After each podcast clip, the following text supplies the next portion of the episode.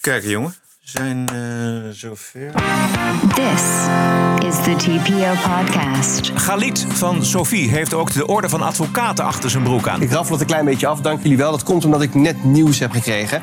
Zakenkabinet van partijloze ministers is een reële optie. En dan krijg je een situatie zoals eigenlijk ons parlementaire stelsel bedoeld is... dat de Kamer na verkiezingen een kabinet maakt... en dat het politieke primaat ook echt bij de Kamer ligt. En weer een organisatie weg van Twitter. Maak morgen eerlijker. KRO en CRV.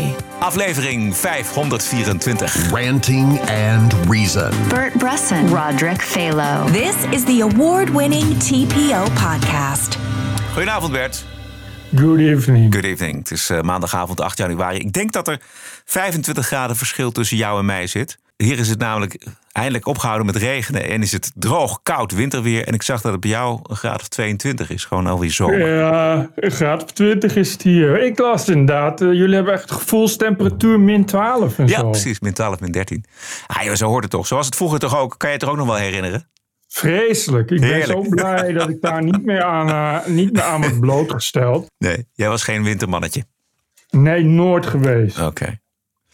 Nou goed, ik las uh, zojuist op Twitter dat Frans Beckenbauer is overleden. Uh, zojuist bekend geworden. Iedereen van mijn generatie die kent hem nog wel. Vreesde ook wel als aanvoerder van de Mannschaft in 1974. Maar dat was nog, uh, toen moest jij nog geboren worden, Bert. toen heeft Duitsland Oranje verslagen in de finale in München. Dat is een traumatische gebeurtenis geweest voor mensen van pak een beet, 50 jaar en ouder. Maar ja, maar in 88 was hij toch ook nog? Uh, toen, uh, toen Nederland EK won. Ja, echt waar? Ik weet het niet. Ja, ik ken hem namelijk wel. Ik weet wel wie het is. Oké, okay, nee, maar... Dus dan, ja. Volgens mij was hij nog, toen ook nog bondscoach.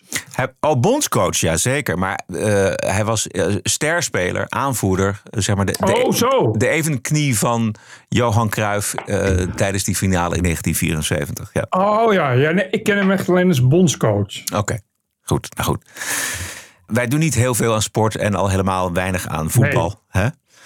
Uh, de formatiegesprekken die worden deze week hervat. Op dinsdag, de dag van de podcast, uh, aan tafel bij informateur Ronald Plasterk zitten de leiders van de vier partijen: PVV, NSC, VVD en BBB.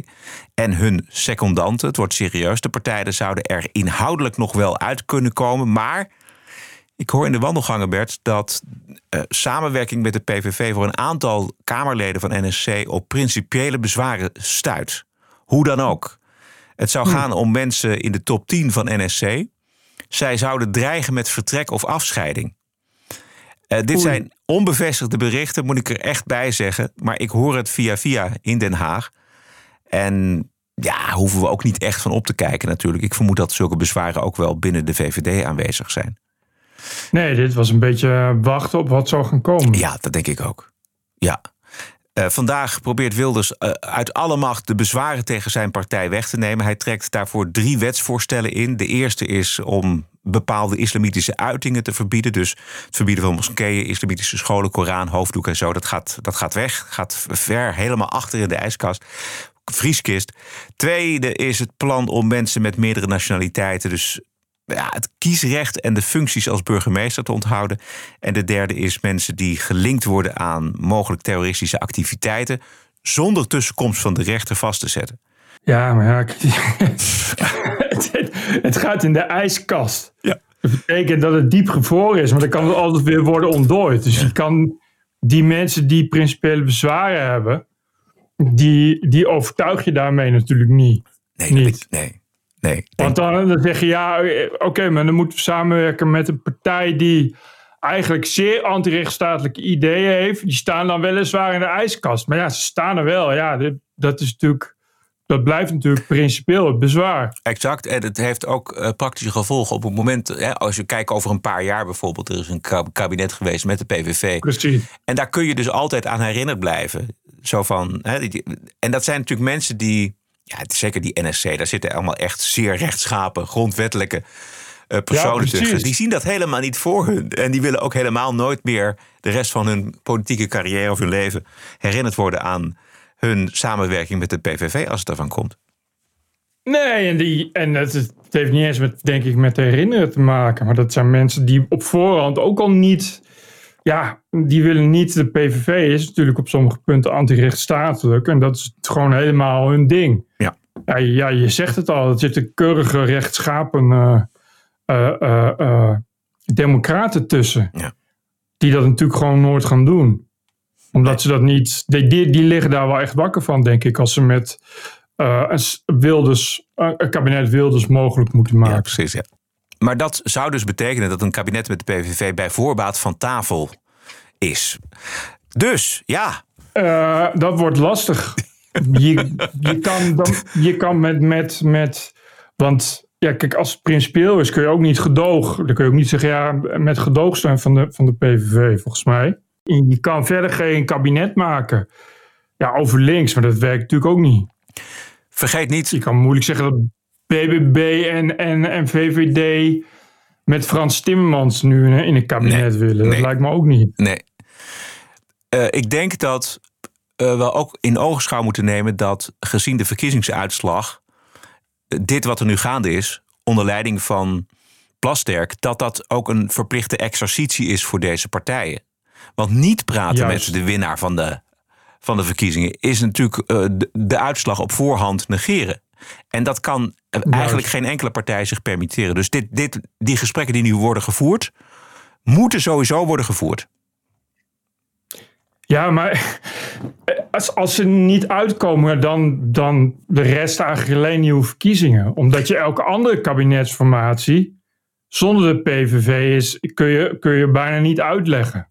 Nee, maar er is toch nog. Omdat dus, dus die is, de winst is zo groot dat je daar niet aan voorbij kunt gaan. Dat is waar. En, maar er is nog een andere mogelijkheid. En die hoorde ik gisteren. Dat is het alternatief van een zakenkabinet. Met partijonafhankelijke ministers. Bijvoorbeeld met Ronald Plasterk als premier. Bijvoorbeeld, om maar om een, een voorbeeld te noemen. Ja, En het beleid ja. en de beslissingen komen dan tot stand op basis van meerderheden in de Tweede en Eerste Kamer. Gisteren hoorde ik oud-SP-Kamerlid Ronald van Raak op Radio 1 het op deze manier uitleggen. Deze vier partijen, maar misschien ook nog wel een andere erbij, of twee, die gaan een verhaal maken. Die maken een verhaal, die hier willen we heen met Nederland. Dit zijn de doelstellingen. Deze doelen moet een kabinet behalen. En oh ja, dit, dit is het geld waarmee u het kan doen. Dan heb je een verhaal, heb je politieke doelen, eh, de financiën. En dan vervolgens ga je de uitvoerders, een kabinet, eh, ministers zoeken. Ja, en dan geld. krijg je een situatie zoals eigenlijk ons parlementaire stelsel bedoeld is: dat de Kamer na verkiezingen een kabinet maakt en dat het politieke primaat ook echt bij de Kamer ligt. En dan gaan die ministers met hun plannen naar de Kamer en dan kunnen ze de Kamer overtuigen. En dat, hoeven ze niet, dat hoeft allemaal niet bij de eerste horde al te mislukken, omdat als het goed is, een, een, een flinke meerderheid in de Kamer die, die ministers wel een opdracht heeft gegeven en geld heeft gegeven. Wat Ik er- weet niet hoe dat, hoe dat werkt, maar Nou ja, de gesprekken die dinsdag deze week weer verder gaan. Dan kan er natuurlijk gesproken worden over eh, een kabinet. Hè, of een kabinet met, met eh, drie of vier partijen. Maar je kunt ook op een gegeven moment gaan spreken met elkaar. Als je zegt van nou weet je, stel dat omzicht bijvoorbeeld zegt. Ik weet, beste Geert, ik weet dat er in mijn partij onoverkomelijke bezwaren zijn tegen jou. En Jessel Gus zegt dat ook. Maar we kunnen wel, wat Ronald van Raak hier roept, we kunnen wel een plan schrijven voor Nederland. Waar deze vier partijen met een ruime meerderheid in de Tweede Kamer achter staan. En dan gaan we zoeken naar ministers, vakministers, die een kabinet gaan vormen. Met bijvoorbeeld Plasterk als, eh, premier. En andere mensen uit het land die dit plan willen gaan uitwerken. En ze hebben onze steun in de Kamer. En jij kan lekker in de, in de fractie blijven, want jij, jij hebt die partij te leiden. Die partij die verdubbeld is. Wij maken dus een blauwdruk voor een, noem het maar, een, een kabinetsakkoord. En we laten dat uitvoeren door mensen die niet heel erg vastzitten aan een politieke partij. Krijgen ze steun van ons in de Tweede Kamer? dat van die, eh, van die ministers snap ik. Het lijkt me ook een heel goed idee. Daar is Nederland wel een keer aan toe. Ministers die ook eh, iets kunnen op hun vakgebied. Maar wat heb je dan aan de verkiezingsuitslag? Maar hoe vertaal je eh, een, een kabinet dat niet partijgebonden is terug naar je verkiezingsuitslag? De verkiezingsuitslag daaruit eh, eh, blijkt dat deze vier partijen een meerderheid hebben. Dus met PVV ook echt een flinke stempel. NSC, BBB, VVD. Die gaan samen nu, onder leiding van Plastek misschien wel, dat, dat plan schrijven. Dus dan heb je een meerderheid van de Tweede Kamer, dus ook een meerderheid van de, van de Nederlandse bevolking, van het electoraat, die is het met dat plan eens.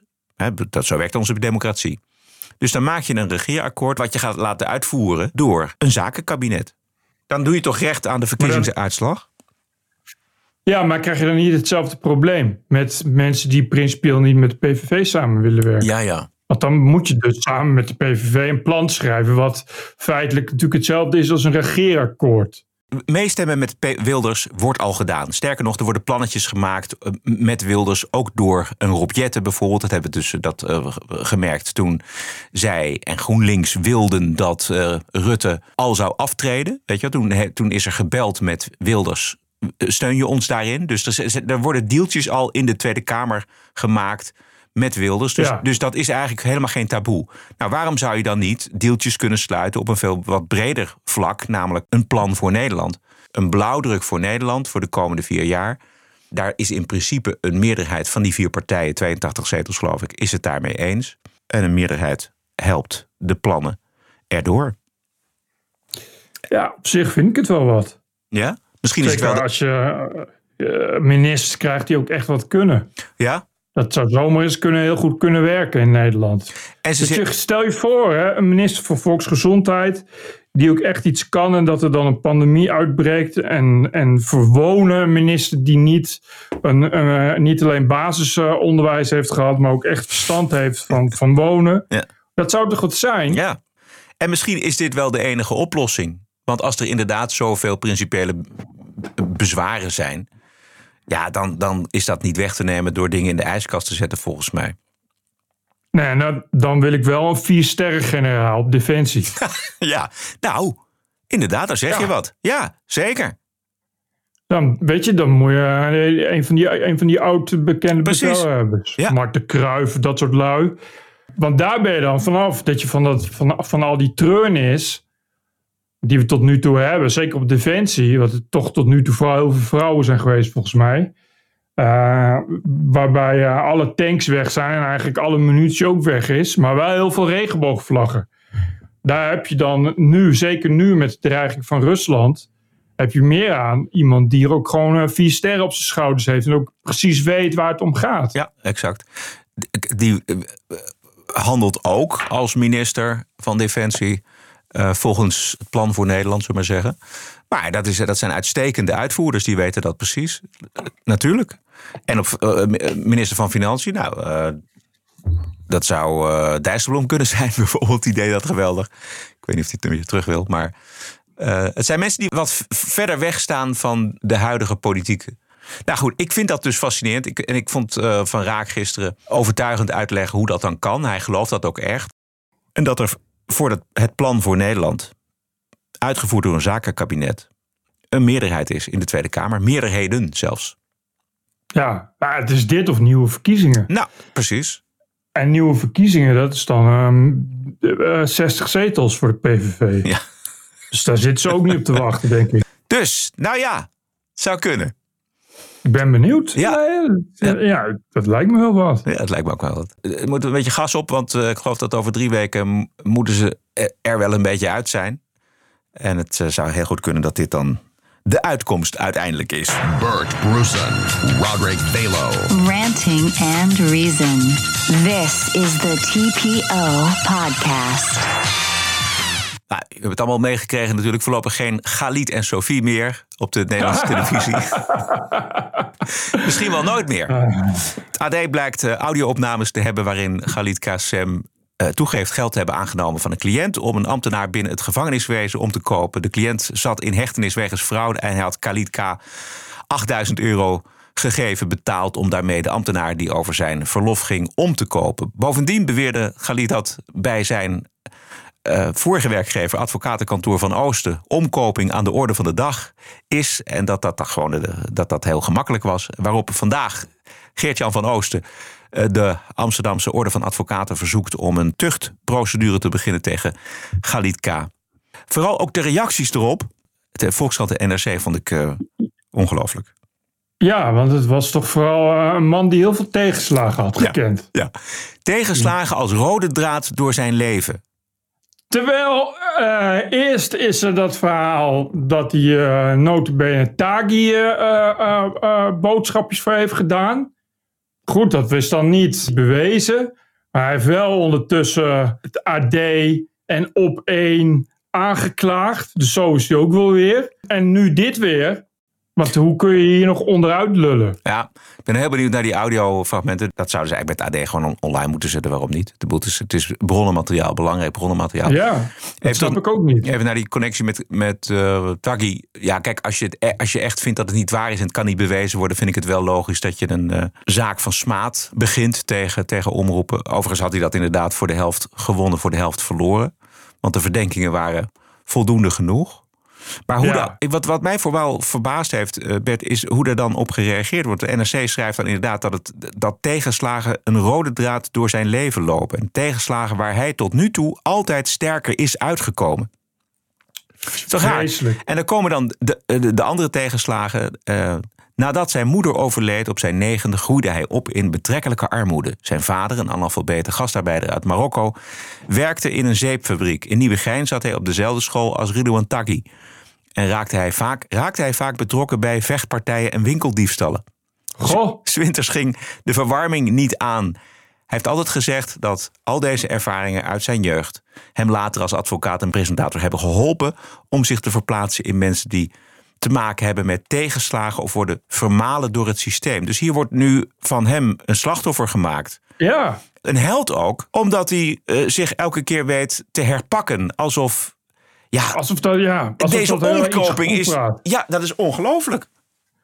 Ja, dit is, kijk, wat je hier hoort is natuurlijk het grote droomverhaal voor, voor, voor progressief Nederland. De Marokkaan die zich eh, eh, omhoog heeft gewerkt en wel succesvol is. Daarom mag hij ook presentator worden. Want je kan hem nou niet echt betichten van presentatortalent, is het wel? Nee. Nee, ja, waarom mag hij presentator worden? Ja, omdat het een Marokkaan is. Bovendien afkomstig van de firma De Vries, die eh, vlak voor zijn dood toch wel heel meer dan vuistdiep zijn tentakels in NPO Nederland had. Dus dat is niet zo heel raar. En ja, en dit is natuurlijk ook weer koren op de molen van rechts Nederland, die natuurlijk allemaal massaal zie je wel gaan roepen. Wat, wat mij vooral verbaast is inderdaad dat hij zo gelanceerd is. En dat je ziet dat als er nu voor de tweede keer toch een, een probleem is met hem, met zijn integriteit en met zijn geloofwaardigheid als, als presentator van een toch half journalistiek programma. Dat dan onmiddellijk die media, die kranten, want het Parool schreef zaterdag ook opgegroeid in achterstandswijk en eerder beschuldigd. Khalid Gazem krabbelt altijd weer op. Ja, maar goed. Daar hebben we het vaker over. Dat die kranten en die nieuwsmedia meteen beginnen te duiden. Weet je wel? Het is meteen. Kazem is nu onmiddellijk een slachtoffer en een held tegelijkertijd. Waarom Ja, kun je. omdat, ze een, omdat ze een agenda hebben. Ja, precies. Dat, is, dat zie je met, met, met vuurwerk is dat ook. Het is duidelijk dat er een vuurwerkverbod moet komen. Dus daar, eh, er is een agenda. Nou, maar het ligt voor de hand dat kranten als NSC en, en Parool... maar je moet niet vergissen dat AD... wordt heel vaak in, in de rechtshoek gezet... maar het AD is voor gedeelte echt zo woke... als het achtereind van een peert. Dat is niet, soms niet te harde. Voor de lezers van die media was die Khalid Kassem ja, natuurlijk toch de, de beloofde Messias. Die Ja. er al heel lang had moeten zijn in progressief Nederland. Want progressief Nederland heeft natuurlijk ja, heel lang gezeten met Matthijs van Nieuwkerk. Maar ja, dat is een blanke oudere man. En dat is natuurlijk niet de bedoeling. Dus eindelijk was er iemand die dat, die dat gat kon vullen. En dat was natuurlijk de bedoeling dat dat eh, heel groot werd. Ze hebben dat natuurlijk met meerdere geprobeerd, maar dat was allemaal niet suc- succesvol. Maar ja. Nee. Je weet nu al dat Loes Rijmer eh, op één zaterdag met een overzichtsartikel gaat komen. Dat het eigenlijk heel racistisch is wat het AD heeft gedaan. En dat je dat niet moet doen bij Khalid Kassem, want het is een Marokkaan. Iedereen weet dat er vroeg of laat, bij welke crimineel dan ook, klusjes worden verricht. die eigenlijk niet kunnen. Maar waarom? Omdat het advocaten zijn en dat die nou eenmaal een, een andere band hebben met hun cliënt. Ja. Theo van Gogh heeft daar een prachtige film over gemaakt destijds. Over, over, dat ging eh, over in werkelijkheid Britta Beulen, die hij altijd de terroristenknuffelaar eh, eh, noemde. Ja. Die daar inderdaad levensgevaarlijke terroristen toch ja, meer dan alleen de handjes boven het Ja. hoofd hielden. Het programma Khalid en Sofie zou op 29 januari weer van start gaan. Maar dat gaat niet gebeuren. Ja, dit is helemaal grappig. Je kunt je nu voorstellen welke enorme paniek er is. Ja, bij zowel eh, die Suzanne Kunstler van BNN-Vara... en bij de NPO, die daar natuurlijk al heel veel shit mee hadden... dat ze dat zo gedaan hadden... En nu van hun geplande agenda-paradepaardje af zijn om Wilders te bestrijden. Ja, dit komt helemaal ongelegen. En het ging al niet zo goed met uh, BNN-Vara. Vermaak me hier kostelijk mee. Ik las ook dat Jan Slachter van Max van plan is een rechtszaak te beginnen tegen de NTR. Dat is een omroep van niemand weet waarom die eigenlijk Ja. bestaat. Maar die bestaat omdat ze hem hadden geïnterviewd. En nu heeft hij iets gezegd in een interview wat hij eigenlijk niet had willen zeggen. En nu vindt hij dat hij erin is geluisterd. Het ging om een eh, interview met Koen Verbraak. Die was allerlei omroepmensen aan het interviewen over de toestanden op de werkvloer. Het geschreeuw en het slaan met deuren en eh, seksuele intimidatie, et cetera. Nou, daar is veel van te halen bij de publieke omroep. Jan Slachter voelde zich duidelijk erin geluisterd. En die probeert inderdaad nu zijn stukje uit het programma te krijgen. Dat is toch kostelijk? Als je zelf baas bent van, van een NPO-omroep. Ja. Dat is toch, toch, toch zo mooi. Dat is, dat is narcistischer wordt het gewoon niet. Dat je, dat je dan gaat zeggen, "Oh, anders ga ik naar de rechter. Dan ben je zelf baas van een omroep waar elke dag hoogstwaarschijnlijk mensen komen die zeggen van... Goh, had je dat niet anders kunnen monteren of weet ik van wat. En dan ben je zelf, zeg je iets en zeg je, zeg- alsof je daar een of andere, een of andere industrieel bent die de schade doorleidt. Ja, als jullie dit niet weghalen, wel een beetje ook nog zoiets. En natuurlijk een programma waar dan zes mensen naar kijken. En nu weet heel Nederland wat Jan Slachter heeft gezegd, wat hij eigenlijk niet had willen zeggen. Nou, draag me weg. Ja, nog één dingetje daarover ter verdediging van Jan Slachter is dat hij zegt, en ik ben daar benieuwd naar, ik heb het niet gezien, maar dat Verbraak het te veel ge- eh, gemanipuleerd heeft, dus te veel geknipt heeft. En daar niet eerlijk over geweest is. En ik kan me herinneren dat ehm, jouw vriend Frits Barend daar ook eens een keer grote bezwaren over had. Dat geloof ik graag, want monteren doe je altijd zo dat het het meeste effect heeft. Ja, Dus- precies. Dus, dat- ja, het is televisie, daar ontkom je niet aan. Maar eh, Jan Slachter weet dat als geen ander. Die zal dat zelf ook doen. Maar het verweer van Koen Verbraak is dat ze, hebben, dat ze Jan Slachter zelfs hebben aangeboden om ja, mee te kijken bij de montage. Oh ja, om, daarbij, kijk eens. om daarbij te zitten. Dus dan, ja, en dat heeft hij afgeslagen. Dus ja, dan, Oh ja. Kun, je moeilijk, dan kun je moeilijk. Hij, hij heeft natuurlijk geen zaak en hij gaat er ook geen zaak van maken, omdat hij dat sowieso verliest. Je kan moeilijk tegen de rechter zeggen: ja, ik heb iets gezegd in een interview, maar van tevoren was beloofd dat we het over iets anders zouden gaan hebben. Ja. Ja, dat kan de rechter niet zoveel mee. Nee. Het tekent gewoon hoe de NPO dit soort. Het zijn er altijd dit soort egootjes op eilandjes. Ja. Nou, dat, dat, is gewoon, dat is gewoon kostelijk. En als het dan kapot gaat, stuk gaat door dit soort dingen. Doordat, doordat de, de, de gedroomde multiculturele eh, presentator toch iets minder eh, gedroomd is. Ja. Er zal hard worden gezocht naar een eh, vervanger voor Sophie. Want ze willen natuurlijk wel graag dat tijdslot hebben om Wilders te bestrijden. Dat begrijp je. Eh, er, ja, ging- precies. er ging een stukje van eh, Theo van Gogh in debat met UvA-student Galit K. rond op Ja. Twitter. Het komt uit een tv-uitzending van Omroep Human. Van voor 2 november 2004 natuurlijk. Het is een eh, discussie van Van Gogh met meerdere studenten over de islam en de vrije meningsuiting. onderdrukken van vrouwen aan de orde stellen is toch niet het beledigen van een geloof? Als ik de oprechte islamieten mag geloven, is de Koran toch niet bedoeld om vrouwen te onderdrukken? Of zie ik dat nou Zeer, verkeerd? zeer zeker, goed gezien. Alleen door. Dus? Tuurlijk, ze, ze, ze maakt een goed punt, geef ik aan. Terecht punt dat er uit naam van de islam verkeerde dingen gebeuren. Alleen om daarnaast ehm, te beginnen over dat de profeet eh, pervers is. eh, eh, noem maar op. Ze heeft letterlijk, nee, je nee, maar- letterlijk Laat mij even uitpraten, Je moet letterlijk Mag citeren. mag mag ik even uitpraten Met ogen van nu is de profeet een perverse tiran. Met Maar, ogen van nu maar, maar daarmee, Daar heeft ze volstrekt gelijk. daarmee beledig je dus een hele hoop islamitische mensen die heilig geloven in hun profeet en in de God waar ze in geloven. Als je dat doet, dan bereik je ze toch nooit meer met elk ander ding wat je zegt tegen ze. Maar wat is dat opeens een suprematie van de tactiek als het gaat om de inhoud? Je kan niet anders zeggen met ogen van nu dat die meneer een paar eh, eh, eigenaardigheden had. Eh, Maar is dat, die we- is dat effectief? Maar dat vraag De ik. vraag is helemaal niet of het effectief is. Natuurlijk wel, want je wil die ben- vrouwen toch helpen? Ik- maar dat gebeurt Dat, gaat, toch? dat, dat gebeurt toch niet nu. Nee, maar dat gebeurt toch niet Ze wordt toch, islamitische vrouwen nu? ze wordt toch al, wat zeg je? Ja, waar zijn de islamitische vrouwen? Die lopen niet in Polonaise achter Ayani Sialia. Nee, maar ze staan gelijk. ook nog niet. Als er geen boodschapper is die het probleem bespreekbaar maakt, dan zal er nooit wat gebeuren. Want dan zal iedereen braaf. Nee, maar, maar, maar wat er dus gebeurt, ik ben zelf, ik ben zelf islamitisch. Ik, ik, ben het, eh, ik probeer van binnenuit de discussie aan te gaan over bepaalde facetten van het geloof die volgens mij niet rijmen met waar ik in geloof. Alleen door lieden, Theo van Gogh, Isiali, Geert Wilders en consorten, kan ik dat geluid niet laten horen aan anderen of mensen ontvangen Maar waarom kan jij dat geluid niet laten horen? Nou, omdat er, omdat er, ehm, omdat, omdat er wordt gezegd, net zoals Bush dat zei, you're with us or against us. Die mensen, die, die kleine groepering, die, ehm, die heel extremistisch is, die zegt van nou, als je, als je dat soort dingen zegt, dan hoor je bij de groep Theo van Gogh. Ja, dus die kleine extremistische islam, jongens, die snoeren hem de mond. Maar hij geeft Ja. Theo van Gogh Ja. en Ayaan Hirsi Ali de schuld. Ja, en het is allemaal heel beledigend en allemaal heel kwetsend. Ja, ik, vind, ik vond dit fragment eh, dat je denkt: dit is de reden waarom je Theo van Gogh mist. Ja. Die echt vlijmscherp is en daar direct doorheen prikt. Eh, wat, Geweldig, wat, een, wat een heleboel anderen niet deden. Want je merkt dus inderdaad dat, nou, je, als, je, als je dit luistert, begrijp je ook waarom die Khalid een succesvol advocaat is. Weet je? Dus het is echt iemand die eh, op die manier en kan debatteren en wel diplomatiek kan blijven. Ook, maar wel, ja, toch, toch ja, eh, een moslim die toch vooral vindt dat je de mensen niet moet kwetsen. Want daar geloven ze allemaal heilig in. En dat mag je niet zeggen. En ik vond het heel goed van Van Gogh dat hij eh, dan direct zegt, wat is, maar wat is dat nu ineens weer voor suprematie van de tactiek? Ja.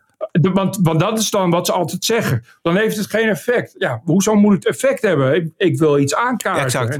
Het zijn typische retorische trucs die Khalid gebruikt.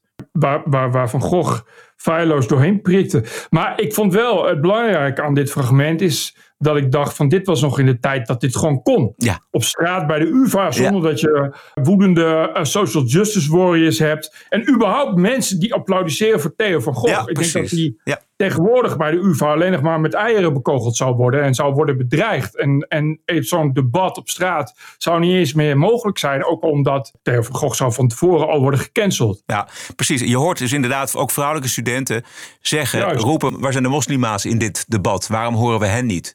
Dat is inderdaad uit een andere wereld, joh, uit een hele andere tijd. En ik schrok daarvan, dat ik dacht van jongen, ik ben er al zo aan gewend dat de huidige generatie studenten, in elk geval aan de UvA, eh, dat allemaal al voor zoete koek slikken. Ja. Dat, dat dit dan opvalt, terwijl ja, dat is dan twintig jaar geleden. Dus in twintig jaar tijd is er een enorme verschuiving gemaakt. Ik denk gewoon echt serieus niet dat er nu iemand is, want ik weet niet eh, in het kader van dit debat was, het ging over Ayaan, dat begrijp ik, Ja. maar waarom dat dan bij, daar bij de UvA was, maar dat je dat nu, sowieso zou je dat niet meer open op straat kunnen doen. Eh, eh, vanwege te veel dreiging, denk ik. Maar er komen dan gewoon geen mensen meer, al helemaal geen vrouwen meer, die het zouden opnemen. En zouden zeggen: ja, eh, maar de islam is toch ook, dat is toch ook onderdrukkend voor vrouwen? Ja, Dat, ja. mag, dat mag gewoon helemaal niet meer gezegd worden. Dat is in die tijd waren dat feministes die dat wel zeiden. Ja, exact. Die, die zijn er gewoon niet meer, denk Nee, ik. precies. Het grote verschil wat ik hoor is dat er eh, toen nog gewoon geluisterd werd en, en echt gedebatteerd werd. Terwijl nu eigenlijk onmiddellijk de stellingen al betrokken zijn. En inderdaad mensen als Van Gogh, als hij nog had geleefd, onmiddellijk gecanceld worden. En, en eh, het kan van het koren wordt gescheiden. En dat zie je dus ook in de media, in de kranten waar we het net over hadden. Dus onmiddellijk wordt, is het duiding, is het framing, de stellingen betrekken. En dus niet debatteren, niet in gesprek gaan met elkaar. Precies. Nog één ander dingetje uit eh, Hilversum. Want ik zag dat Caro NCV vertrekt van Twitter. Dat maakte zij zojuist bekend, via Twitter natuurlijk. Vanaf heden is dit account niet meer actief. Dan klik je op de link en dan kom je op de website van de Caro NCRV. En dan staat daar: Caro NCRV stopt per direct met het gebruiken van X als communicatiekanaal. En de reden is de aanhoudende, veelal anonieme, haatdragende en ronduit racistische uitingen op X gedaan. En de aanleiding daarvoor was quasi bij de slimste mens. Nou, dat zorgde voor zoveel racistische drek. Uh, dat ze hebben gezegd, nou, we trekken de stekker eruit. En natuurlijk is het denk ik ook heel... Die racistische bagger is ook kut. Maar ik denk, ja, je kunt ook de, de, comments uitzetten. Of je kunt ook... Ja, je, precies. Het is ook een, een, statement die ze nu maken. Twitter en ja, eigenaar. Musk, die liggen onder vuur. Twitter is precies. een extreemrechtse samenzwering geworden, vinden velen. Dus als je wilt deugen, dan moet je je nu uh, terugtrekken van Twitter. Ik denk dat dat erachter zit.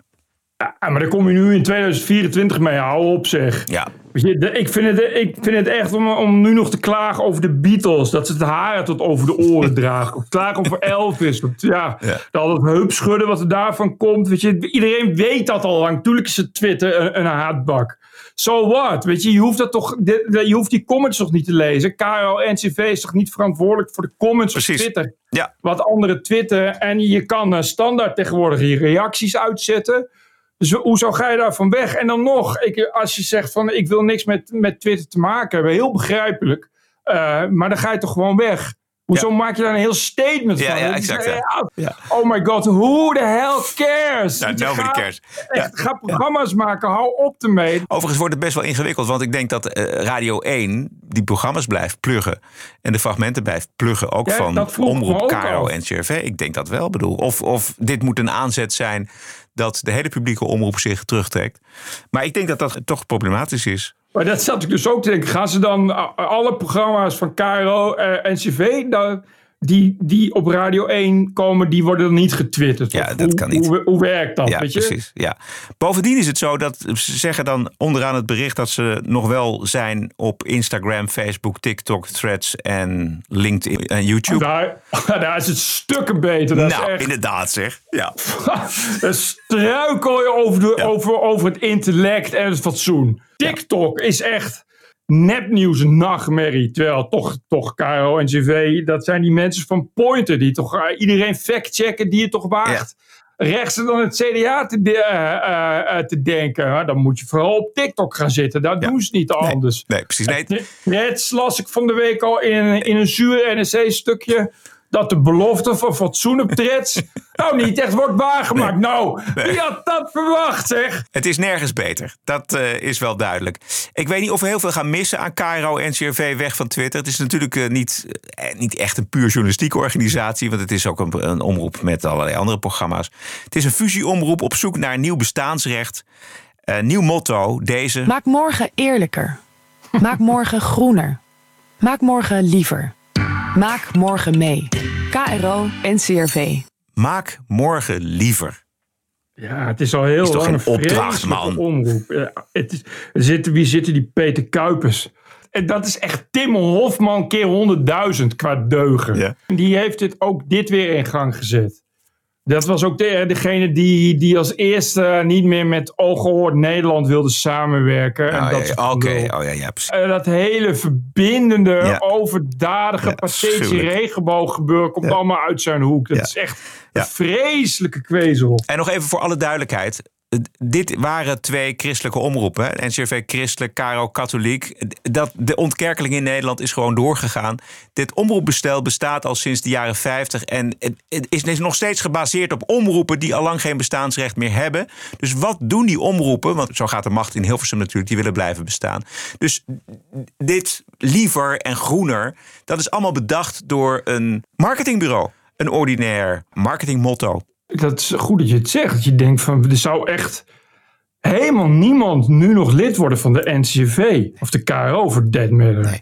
Er is helemaal niemand in Nederland die denkt van, oh goed dat er een omroep is voor mijn protestantse zuil. Nee. Ja, dat is echt. Nee, dus spelen ze in op mensen die denken: ja, we moeten liever met elkaar omgaan. We moeten groener met elkaar omgaan. We moeten zorg dragen voor morgen. En het is niet alleen deze omroep, geldt ook voor Afro-Tros. Die, hebben ook, die gaan dan heel erg over klassiek en cultuur opeens. Alle omroepen zoeken naar houvast en een bewijs dat ze mogen blijven bestaan en eh, mogen blijven draaien. Zo gaat dat. Ja, gek genoeg worden eh, al de, eh, iedereen, eh, alle media en omroepen die eh, naar iets nieuws zoeken, die komen dan heel snel echt, echt diep in de woke terecht. Ja. Dat blijkt toch meer weer, Ja. dat de, deugen is toch wel echt het meest makkelijke en voor de hand liggende wat je kan doen.